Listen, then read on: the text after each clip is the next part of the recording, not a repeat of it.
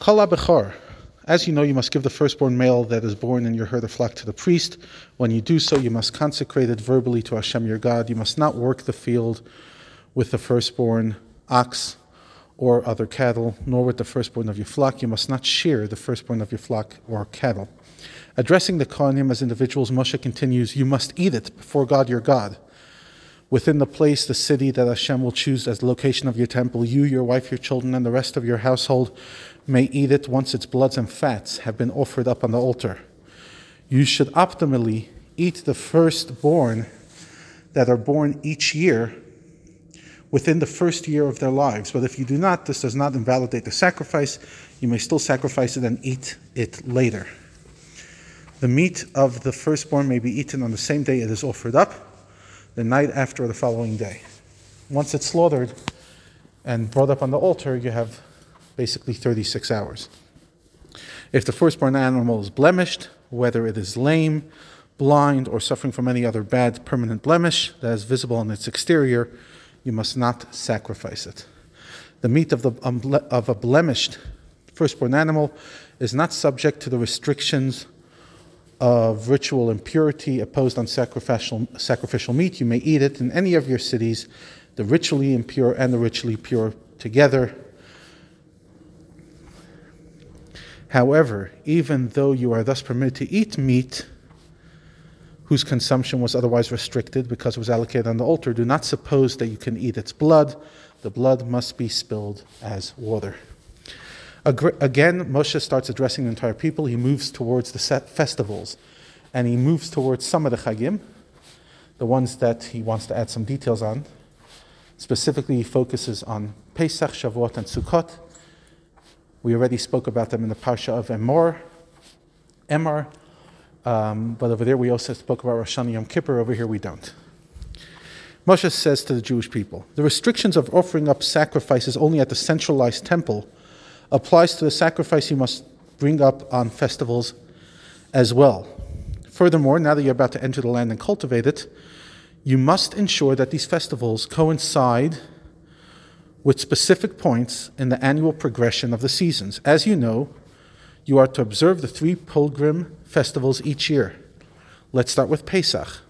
Safeguard the timing of the month of Nisan, ensuring that the grain will be ripe when Nisan arrives, the beginning of spring in Israel. So you'll be able to offer up the omer, barley, from the new crop on the second day of Pesach as prescribed.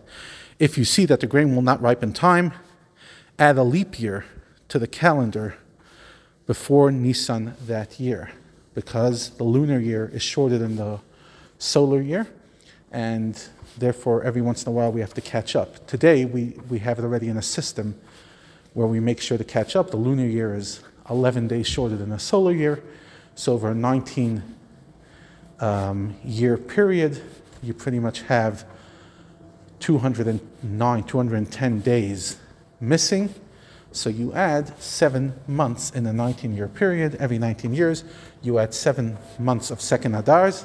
Sometimes it's every 3rd year, sometimes every 2nd year, and that's why you have leap years. You must also make sure that the Nisan will fall in the ripening season, because you must offer up the Pesach sacrifice to Hashem your God, which commemorates the exodus from Egypt during this month, and because Hashem brought you out of Egypt in the month of ripening. Specifically, on the morning after Hashem gave you permission to leave on the night of the 15th of Nisan. You must slaughter the Pesach sacrifice to Hashem your God from your flock, and a peace offering from the cattle in the temple and the place which Hashem will choose to rest his name.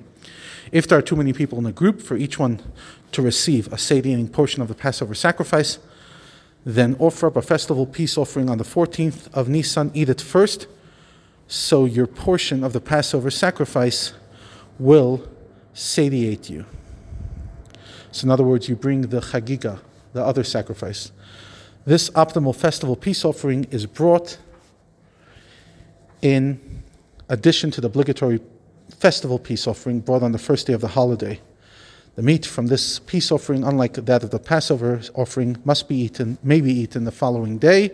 However, it may not be eaten beyond this time. So it was kind of a unique Pesach gift, an opportunity that if there wasn't enough meat in the Paschal sacrifice, you bring this other sacrifice. You must not eat the Passover sacrifice with leavened bread.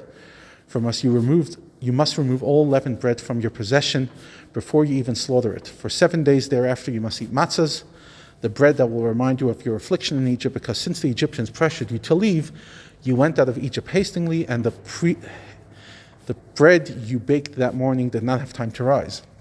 You must eat the Pesach sacrifice and matzahs in order that you remember the day that you went out of Egypt the rest of the days of your life. No leavening agents of yours may be found throughout your domain, meaning under your control, for 7 days, in the diaspora 8 days. None of the meat of the Passover sacrifice, which you must slaughter on the afternoon of the 14th, may remain uneaten all through the night until the morning. You must finish it by midnight.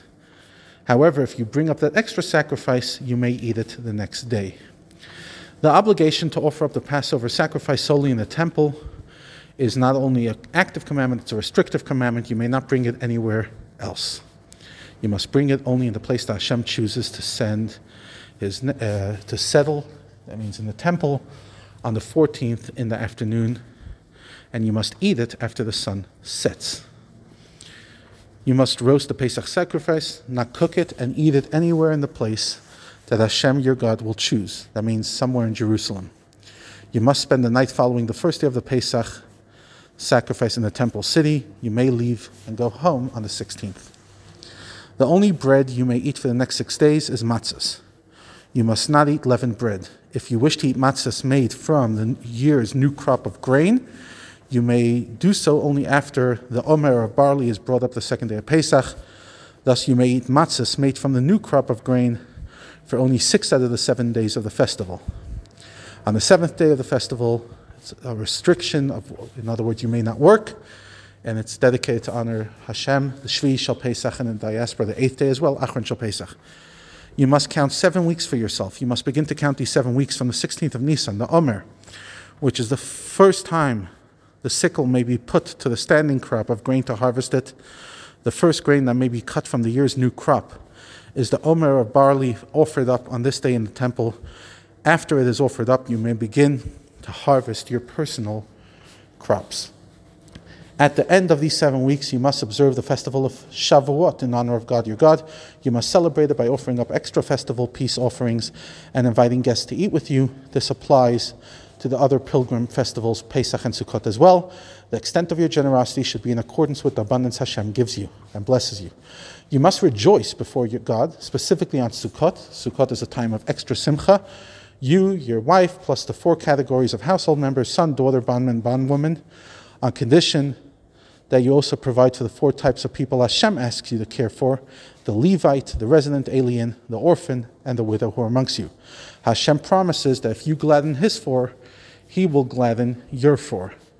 You must all rejoice by celebrating the festivals and eating these peace offerings in the place which Hashem your God will choose to establish His name, Temple City.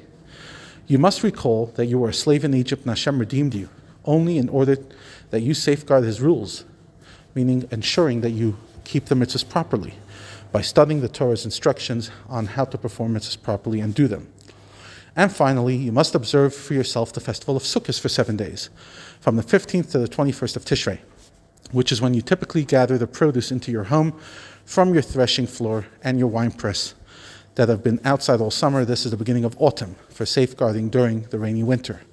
As you were promised regards to Shavuot, earlier I mentioned about joy. I was talking about Shavuot. Sukkot is specifically the time of joy. You must rejoice in your festival of Sukkot, you, your wife, plus the 4 categories, and take care of Hashem's 4 categories of people. You must celebrate the festival in honor of Hashem your God for 7 full days in the place Hashem will give you, because Hashem will bless you with all the produce and the work of your hands, and you will thus have the opportunity to thank Him. And Hashem will ensure that you'll only be happy during this time. Again, you see the word happiness a second time. Because again, Sukkot is the time of joy. Every one of your males must appear before God, your God, in the place that He will choose, the temple, 3 times a year, Pesach, Shavuot, and Sukkot. Each male must not appear empty-handed, but rather bring with him animals to offer as offerings. Every man must bring as much of these offerings as he can afford, in accordance with the blessing Hashem has given you in the form of material abundance. Please, God, each and every one of us soon.